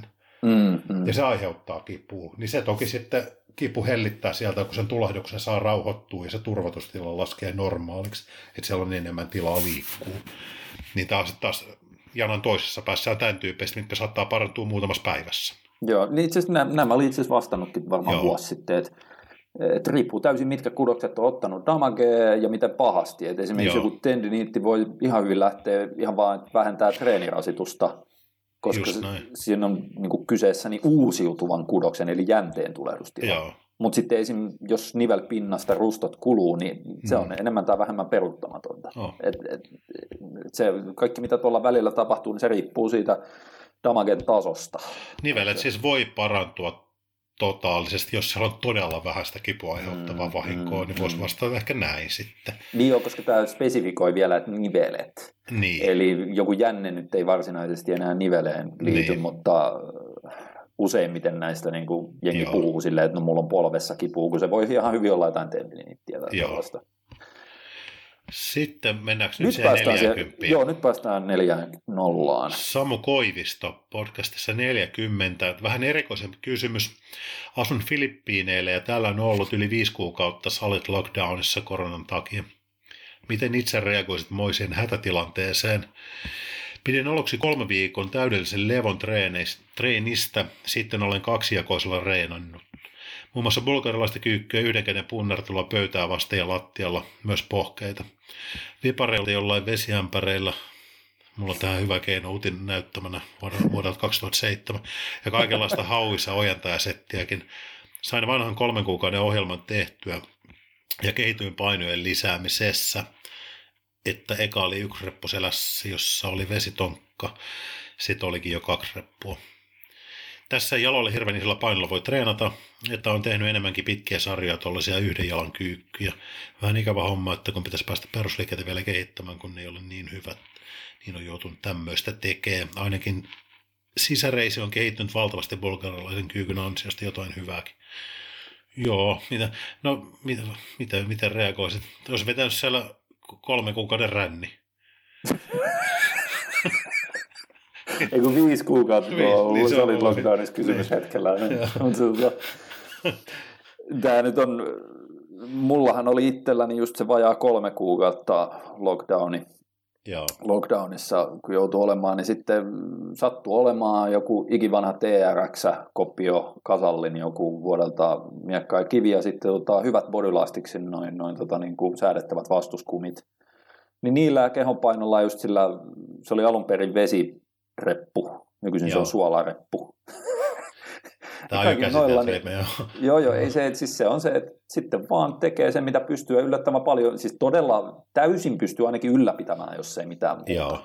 Et, et se öö, joissain, miten se nyt sanoisi, siis se, että jos haluaa tosi paljon monipuolisuutta ja vaihtelua siihen rajallisilla kotivälineillä treenaamiseen, niin sitten pitää olla kekseliäs tai vaan niin kuin helvetisti googletella liikkeitä joo. ja tollaisia netistä. Tänä päivänä on hyvä, koska se on niin kuin YouTube on pullolla täysin niin kuin ohjevideoita, miten pystyy niin kuin kehon painoon. Varsinkin ja tuon ensimmäisen korona-aallon jälkeen, niin sehän on niin kuin, niiden määrä on varmaan viisinkertaistunut, joo. koska kaikki rupesi tekemään niitä videoita. Joo, ja tota, sitten just esimerkiksi jalkojen osalta tollainen, että mun mielestä se ei ole, niinhän se kannattaakin tehdä, että sä teet ensinnäkin ainoastaan mielellään yhden jalan kyykkyjä, joo. koska silloin se pelkkä kehonpaino riittää paljon pidemmälle ja sitten kaikki ylimääräinen kuorma, minkä sä saat siihen päälle vaikka no, vesirepun tai mm. vastuskumien muodossa, niin kyllä mä sain aika hyvin silleen. Mä pistin, mitä, se oli tosi raffi se, että T R X:ään, T R X:ään pisti takajalan, jolloin se on vähän niin kuin epästabiili. Joo. Alusta ja sitten mulla oli tota, se vesireppu selässä ja sitten mä iskin vielä toiselle hartialle niin kuin vastuskumin, niin jos mä tein pausseilla pohjassa, se on muuten vielä yksi juttu, mitä kannattaa Joo. tehdä, että teet mekaanisesti hankalammaksi, haastavammaksi mm. ne liikkeet, niin jotain kymmenen toistoa pailureja. Että et se oli aika, aika raskastakin silleen. Ja se oli hassu sitten, kun menin kolmen kuukauden jälkeen, meni salille, niin mä testasin silleen, että jalkaprässissä, niin tota, oliko mulla kymmenen kiloa lähtenyt? Joo, niin kuin, et, et se oli joo. ollut ennen, ennen sitä lockdownia niin kolmesataa kiloa kertaa kymmenen, nyt se oli joku kaksisataayhdeksänkymmentä kiloa kertaa kymmenen. Joo, mutta oikein voi olla siitä, toikin pikkainen notkahdus vaan siitä, että siellä on hermotus. On, niin on, kyseiseen liikkeeseen, niin, koska mä en täsmälleen samaa ollut tehnyt, ellei laske sitä, että mä teen jotain staattisia jalkapressipitoja kahden niin, seinän välissä. Just näin. Mut ei se, kyllä varmaan tässä kohtaa ihmiset sen, tota, niin kuin on, jos on joutunut sitä varsinaista lockdownia, mitä Suomessa ei onneksi ole ollut. Ei ole. Et Suomessahan joo. lähinnä vaan suljettu noita kunnallisia joo. saleja välillä. Mutta silleen, että monessa paikassa maailmalla on ollut ihan niin kuin joo, joo. molempien aaltojen aikana lockdownia, niin se tota, kyllä sen ennemmin tai myöhemmin huomaa, että et, et, okei, keskimääräistä pidempää sarjaa joutuu tekemään ja sitten joutuu vähän silleen niin kuin miettimään niitä liikejärjestyksiä. Sä teet ensimmäisenä ne niin kuin mekaanisesti vaikeammat liikkeet tai mekaanisesti niin kuin heikommat liikkeet niin sanotusti. Joo. Ja sitten jos sä teet vaikka kahden jalan kyykkyä, niin sä teet ne vasta treenin lopulla ja pidempää sarjaa tolleen, että sä et aloita sillä kahden jalan kyykyllä, no koska niin, muuten sulle ei riitä vastukset siinä. Joo. Ihan täysin pystyy. Ja siinä on oma, oma niin kuin hyvä puolensa on se, että, sitten, että kun sä teet noita kehonpaino dominantteja treenejä ja niihin virität jotain erilaisia vastuksia, niin niissä just tollainen, niin kuin toikin oli sanonut, että se sisäreisi kehittynyt niissä yhden jalan kyykyissä tollasissa, niin sieltä tulee paljon tehtyä, niin kuin varsinkin keskivartaloa vahvistavaa, sieltä tulee eri tavalla, niin kuin mun mielestä se on erilainen treenikausi, minkä siinä saa aikaan kuin se iänikuinen, tiedätkö, niin kuin punttipatenbodaus siellä salin hammerin laitteilla. Että se tota... Et, et mä otin sen itse ihan sellaisena mielenkiintoisena pätkänä tietyssä mielessä, että et kehittelin, mä kehitin vittu kaikkia vyökyykkyjä vittu vastuskumeilla ja tollasilla, kun mulla oli dippivyö. Ja, ja, ja. Ei, siis niin kuin, vittu mitä viritelmiä mulla oli välillä, niin kuin, että se, se oli sellaista vähän hullun, hullun tiedemiehen niin kuin kokeilua, että mitä kun vittua niin pystyy kuin... himassa tekemään näillä ja näillä välineillä, kun on maksimissaan kaksitoista kiloa missään yksittäisessä paikassa painoa. Ja... Ei, joo, se, ei se... Mun mielestä kannattaa varsinkin, koska ne on usein, ne on pitkiä nuo lockdownit sitten, kun ne pistetään päälle, ettei ne ikinä kestä sitä kahta viikkoa, mitä ne ilmoittaa alkuun. Joo, niin, no tota, ei, niin silloin joo. kannattaa vaan tehdä säännöllisesti niin hyvin kuin itse pystyy. Joo. Et siitä on jäl... se, on, se on sekä psykologisesti, tiedätkö, se, että sulla säilyy treeni, rutiini ja kaikki tuollainen liikunta itsessään on tosi tärkeää. Öö, sekä psykologisesti että sen yleisen terveydentilan kannalta. Sitten tota... Että se, se mun mielestä se huono veto on vaan niin kuin, no mä en pääse solille. Mä no joo, se on niin, ettei tee yhtään mitään siinä. Joo, joo. Sitten Arto Marttisella kysymys. Osaatteko sanoa, mistä johtuu, että pohjetreenit aiheuttaa aina suonen vedon pohkeeseen kesken sarjan? Tämän vuoksi ei pysty pohkeita treenaamaan. Eikö suonenveto ole sama kuin kramppi? On. Se on, joo. Juu. Se on vaan niin kuin vanhan kansan termi. Se on. on. Onko se silleen, joku vetää sun suonta silleen, niin kuin tiedät, silleen niin, ulos? Niin, se on vissiin vähän, eikö se tunnu siltä? Niin sellainen pistävä, sellainen pistävä joku, joku vetää mun suonta tuolta. Tota, no varmasti, en tiedä, mä oon koen sen ihan saman pohkeissa. Voisi kuvitella, että ne on lihasryhmänä semmoinen, minkä pystyy vaan supistaa äärimmäisen kovaa. Se on yksi, joo. Usein se tulee niinku tämmöisiä niinku, lihaksia, minkä, minkä tavallaan se kohdennettu niin kuin jännitysvaikutus, että se pystyy niin kohdentamaan sinne vaan kovan supistuksen. Niin nimenomaan, että se, se harvemmin se kramppi iskee jossain, sanotaan, flaissien pohjassa. Ei, ei, joo, se, se ei sieltä tule. Ja sitten niin jos esimerkiksi selän alueen lihaksi on vaikea supistaa, rintalihastakin on tosi vaikea painojen kanssa supistaa niin kuin äärimmilleen. Mutta mä saan sen oikeasti sen rinnan ilman painoja kivuliaisen kramppiin, kun vie vaan käden tuosta niin kuin, niin kuin yli tavallaan, just näin, joo. Ja sitten jos sattuu jännittää jotenkin, niin se on silleen, ei saatana. Sitten joo. on yhtäkkiä niin kuin, joo. Mutta sitten taas niin kuin tyypillisiä esimerkkejä just pohkeita, vaikka hauikset, minkä mm. jännittäminen on vaan todella niin kuin yksinkertaista. Jeps. Niin ne onnistuu kyllä. Mä en, en tiedä, mikä siinä voisi taika olla, mutta toi on ainakin itse huomannut, että ne liittyy aika usein, jos siellä niin kuin säännöllisesti tietyille liharyhmille tulee suonenvetoja, niin ne, on, ne liittyy mun mielestä tuommoisiin liharyhmiin, minkä jännittäminen on, tietoinen jännittäminen on tosi helppoa. Mä ehkä sanoisin siinä mielessä, että jos tuohon sun niin kuin, huippusupistuksen riskaabeliuteen yhdistää sen, niin kun sehän ei ole kuitenkaan lihaskasvun kannalta se oleellisin mm. liikeradan kuormituspiste, no ei. Vaan tärkein on melkein se venytyspiste ja midrange sen jälkeen. Niin ei helvetti, välttämättä tarvitse käydä, jos aina kramppaa pohkeet, kun vetää hyvään supistukseen, niin työstää enemmän tietysti sieltä, että käy venytyksessä, pitää pienen paussin siellä venytyksessä, oikein mehustaa, ja sitten tulee sieltä sille mid-rangeille, mutta ei välttämättä mene ihan supistukseen saakka. Näin.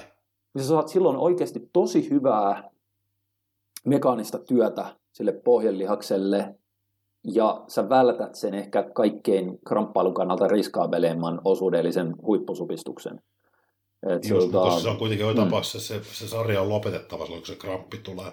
Niin. Krampin kanssa, lihaksen supistelu painojen kanssa ei ole mikään hirveän terveellinen ratkaisu. Joo, ei. ei.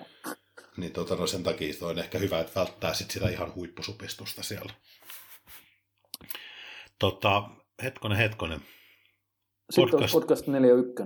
neljä yksi. Samu Koivisto. Itsellä menossa tämmöinen testi liittyen lihasten epätasapainoon ja vaikutus muuhun lihaksistoon. Mulla on noin kaksi senttimetriä isompi ojentaja oikeassa kädessä kuin tässä vasemmassa. Olen huomannut, että ojentaja myös hermottuu aina treenin aikana enemmän sillä paremmalla puoliskolla. Okay. Sitten taas heikommalla puoliskolla olkapää taas hermottuu paremmin. Olen huomannut, että vasemman puoliskon olkapää on ihan perhanasti pyöreämpi kuin taas oikealla. Nyt koitan tehdä niin, että treenaan ainoastaan heikomman käden ojentajaa ja toiselle en tee mitään. Hmm. En ole täysin varma, onko tällä vaikutusta moiseen, mutta täytyy se tarkastaa, että saisiko tällä tavalla tasattua lihasepätasapainoa. Vipareita on koittanut jo tehdä enemmän oikealla polskalla kuin vasemmalla ja treenata pikkusen vähemmän sitä vahvempaa ojentajaa, mutta ajattelin kokonaan jättää oikean puolimaisen ojentajan kokonaan. Tällä ei ole ollut vaikutusta. Muun muassa penkkauksessa saa vasemman puoliskon olkapään ihan kipeäksi myös, mutta oikealla ei tunnu missään, taikka jos tekee yhden käden pystareita. Toinen olkapää on oikein. On oikein ylös asti pyöreä ja sitä pystyy ennäs fleksaamaan se lohkea. Toinen ei liiku mihinkään eikä lohkea. Testaan, onko tällä vaikutusta. Onko teillä mitään tämmöisiä kokemuksia ollut ikinä? No on kokemuksia totta kai ikinä siitä, että epätasapainoista, mutta en, en ole kyllä ikinä kokeillut jättää reenaamatta mm. parempaa sen takia, että pystyisi niin kuin tasapainottaa niitä puolieroja. Se tuntuu mun mielestä jotenkin vähän... No se, niin se, on tietysti, ajalta. Se on tietysti mielessä aika äärimmäinen, että enemmänkin vähän maltillisemmalla ratkaisullahan näitä yleensä suositellaan, että tekee sitten toki niin kuin unilateraalisia tai isolateraalisia liikkeitä, että ne, sä et käytä esimerkiksi levytankoa, just näin. Vaan sä käytät vähintäänkin kahta käsipainoa tai vaikka vipuvarsilaitteita, missä on molemmille käsille se on se oma se paino. Joo.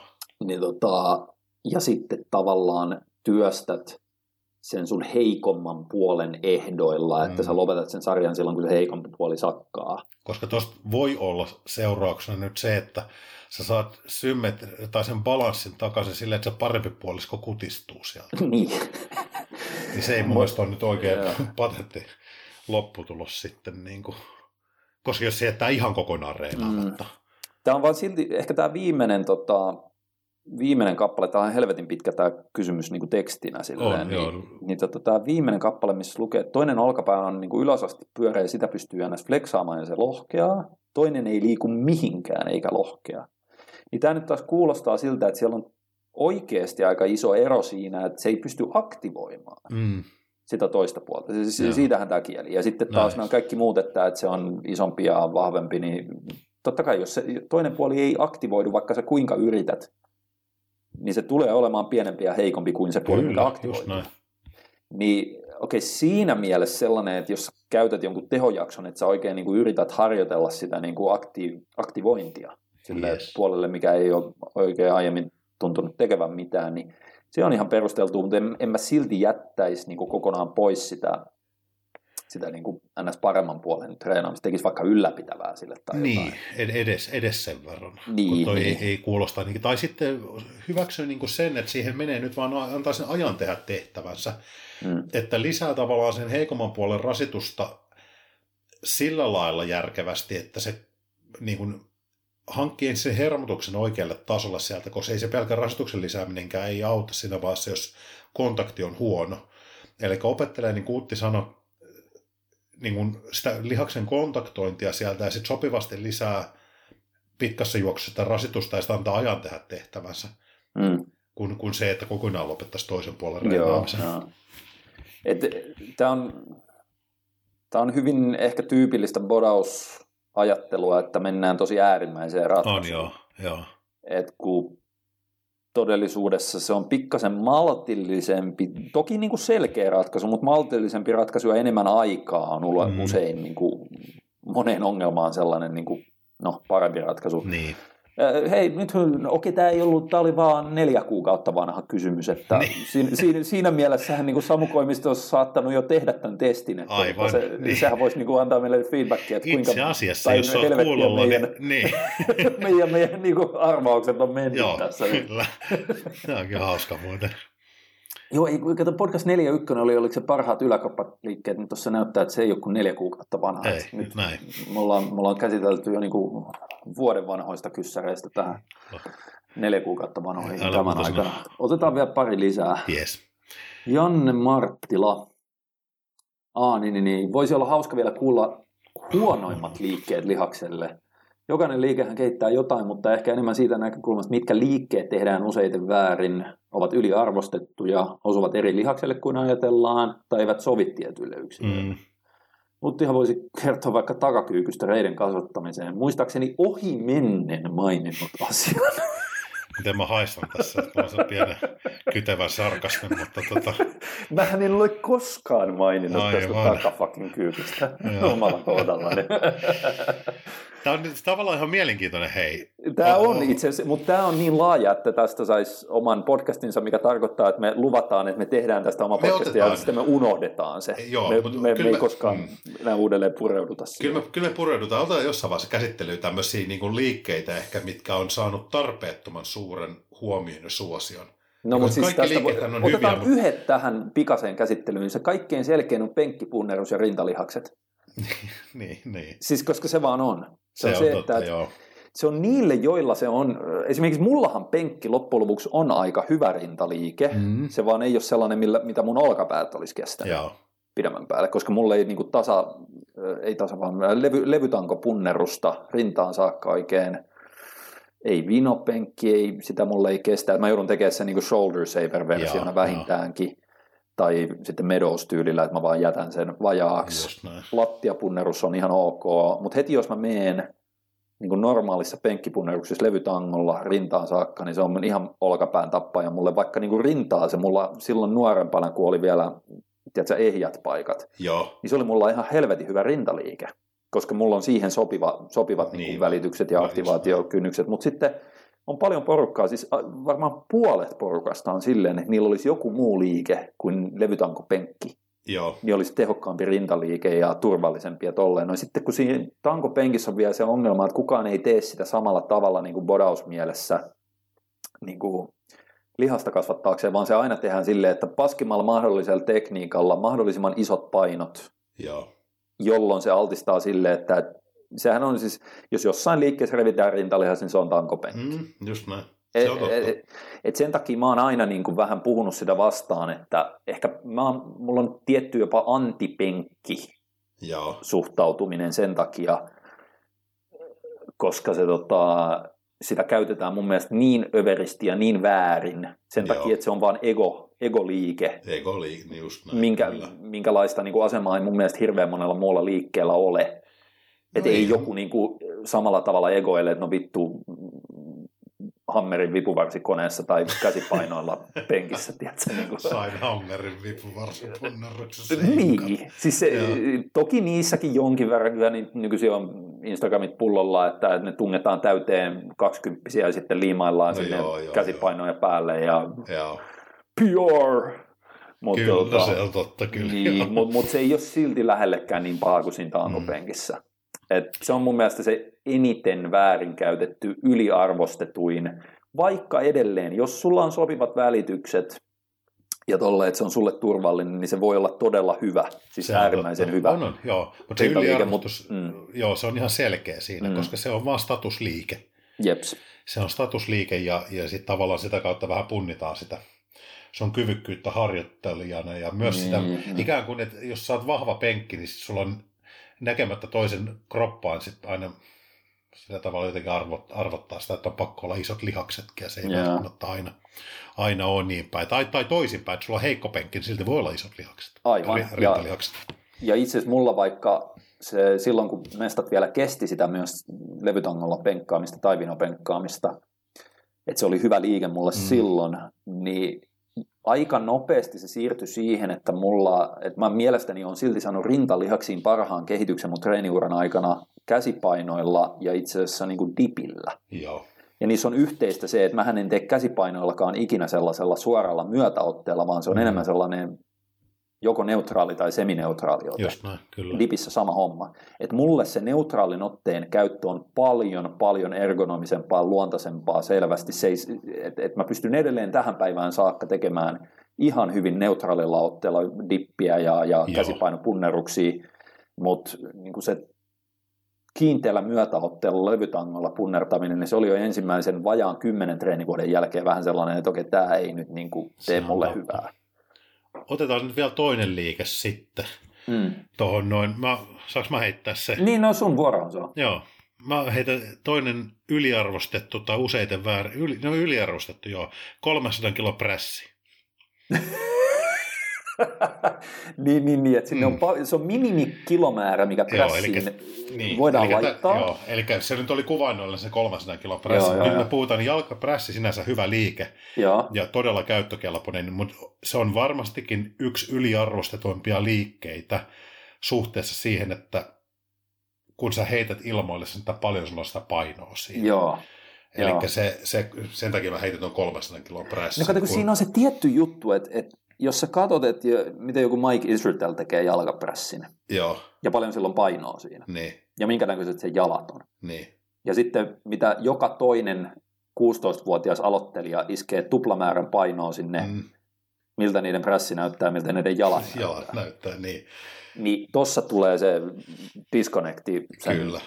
Että se, tota, et se, silloin kun sen prässin tekee oikeasti ilman egoa, niin syvälle, kuin oma liikkuvuus sallii ja mm. oikeasti työstää sen, sen tekniikan, että ei vaan silleen, että no oikein tässä kohtaa alkaa tuntua vähän raskalta. Niin kolmesataa kilon prässi on ihan helvetin kova suoritus, jos meinaa tehdä sarjaa tolla tavalla. J- siis e- e- mitä Israelilla on siinä joku kaksisataaviisikymmentä niin. kiloa maksaa. Niin, ja sillä on ihan just holtittomat etureidet. Joo. Siis aivan aivan skitsot.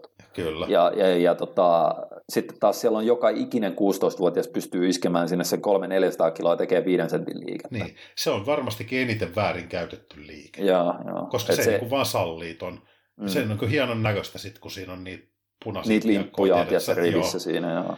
Niin se, se, se sallii sen, mutta se myös altistaa sille. Joo, siinä on, siinä on vähän samaa. Se on, joo, se on niinku, että et edes, edes joku niinku, sanotaan kyykky ei ole mun mielestä niin usein tuossa mielessä väärinkäytetty, koska se joudut kuitenkin iskeä sen tangon niskaa, vaikka yes. sä, vaikka sä tota, niin kun tekisit neljäsosakyykkyä. Niin. Sä teet jotain yleisurheilijakyykkyjä. Kyllä.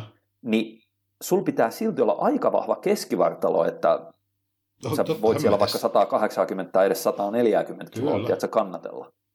Mutta sitten kun sä menet prässiin, niin ei tarvii mitään tuolla. Ei, sitten se on niin kuin, se myös, niin kuin sanoin, että se, se niin kuin altistaa tolle, Ja, ja mahdollistaa ton, mutta se myös ajaa tuohon, koska siinä on, jalkaprässi on loppujen lopuksi hirveän vaikea, silloin kun tehdään itselle isolla kuormilla havaita sitä syvyyttä, jos on totta, varsinkin kokematon tekee. Se niin kuin, tuntuu, että se väkisin alkaa pikkuhiljaa sentti sentiltä, niin kun toistoja tulee sarjaa lisää ja vedetään niin siellä rajoilla, niin siinä on hyvin helposti käy niin, että se syvyys alkaa jäämään entistä enemmän vajaaksi sieltä. Joo. Mulla on itselläkin se ongelma, sen takia mä tykkää jalkaprässistä, missä on peili vieressä. Niin sä kattelet aina sinne sivuun. Joo, mä kattelen, että se polvikulma uppoo siihen, koska, koska se, se yksinkertaisesti on niin helppo aina sentin siitä ja sentin toisesta toistosta ja kaksi senttiä kolmannesta toistosta. Mm-hmm. Ja sä et niin kuin huomaa tavallaan edes sitä. Mulla on itse asiassa vähän eri tyyli. Mulla on sellainen, että mä yritän etsiä jonkun, jonkun pisteen siinä kiskossa. No se on niin, samasta asiasta käytännössä. Se on sama asia, mutta mun ei tarvitse kääntää päätä silleen sivulle. Eli, eli mä katson siinä kiskossa, että kun mä tuun siihen mun syvyyteen, niin siellä on jo, yleensä joku kulunut piste tai joku kohta siinä. Joo. Minkä mä, okei, okay, nyt se tulee taas sieltä kelkan takaa näkyviin se piste. Just näin. Niin mä yritän, että mä näen sen joka toistolla, sen saman pisteen siellä. Alkaa kurottelemaan kaula pitkällä. Kyllä mä näin sen. Joo, silleen, silleen niin kuin nousee, nousee, tiedätkö, niin kuin pää sieltä vittu kaksikymmentä senttiä. Kohta mulla, tiedätkö, voimanosto tyylisesti kehittää jossain kohtaa silleen, no, sitten mulla on joku periskooppi siellä, niin. Kohta käy. Peilivir, silleen. Mutta mut täytyy sanoa, että tämän takia niin kun, hei, painopakalliset prässit on niin kun loistavia, että kun, kun ne on aika usein silleen, että on, sä näet sen painopakan siinä. Niin se on totta, joo. Niin mä vien sen aina silleen, mä tiputan sen, että se just niin kuin hipasee, tiedäksä. Mm, mm. Ei osu, mutta ihan silleen... Mä niin, yritän niin, olla osumatta, mä, mä vien niin kuin sentin päähän. Just näin. No se on, mutta käytännössä samasta asiasta kyse. No melkein, siinä, joo, niinku, joo. Siinä se niinku huomaa sit selkeästi, että jos se alkaa jäämään, kun katsotaan, nyt siinä on joo. viisitoista senttiä. Aivan, joo, joo. Niin ne on niinku tossa mielessä helpompia, helpompia käytettävyydeltään siihen syvyyden arvioimisen suhteen.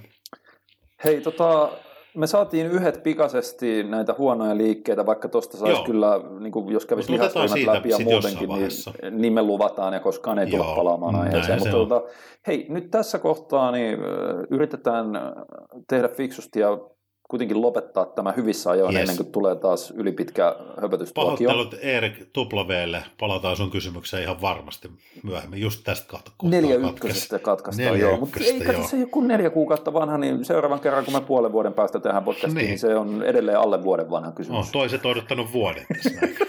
Niin, ettei toi nyt pahaa. Ei toi ole pahaa. Hieno juttu, hei me saatiin tää pakettiin ja tota noin, lähdetään sulattelemaan kinkkuja. Mä söin vähän eilen ja toissapäivänä. Mä en oo mitään, mä söin lohtavaa. No on sekin jouluruoka tavallaan. Joo, on se tavallaan, joo. Niin. Joo. Hei, nyt me löydään kasetti seis niin sanotusti ja palataan sitten seuraavan V T H-podcastin muodossa joskus tulevaisuudessa. Joo, se, Te... se kyllä menee väkisinkin vuodelle kaksituhattakaksikymmentäyksi. Menee. Nyt ei muuta kuin takokadioon. Jihaa.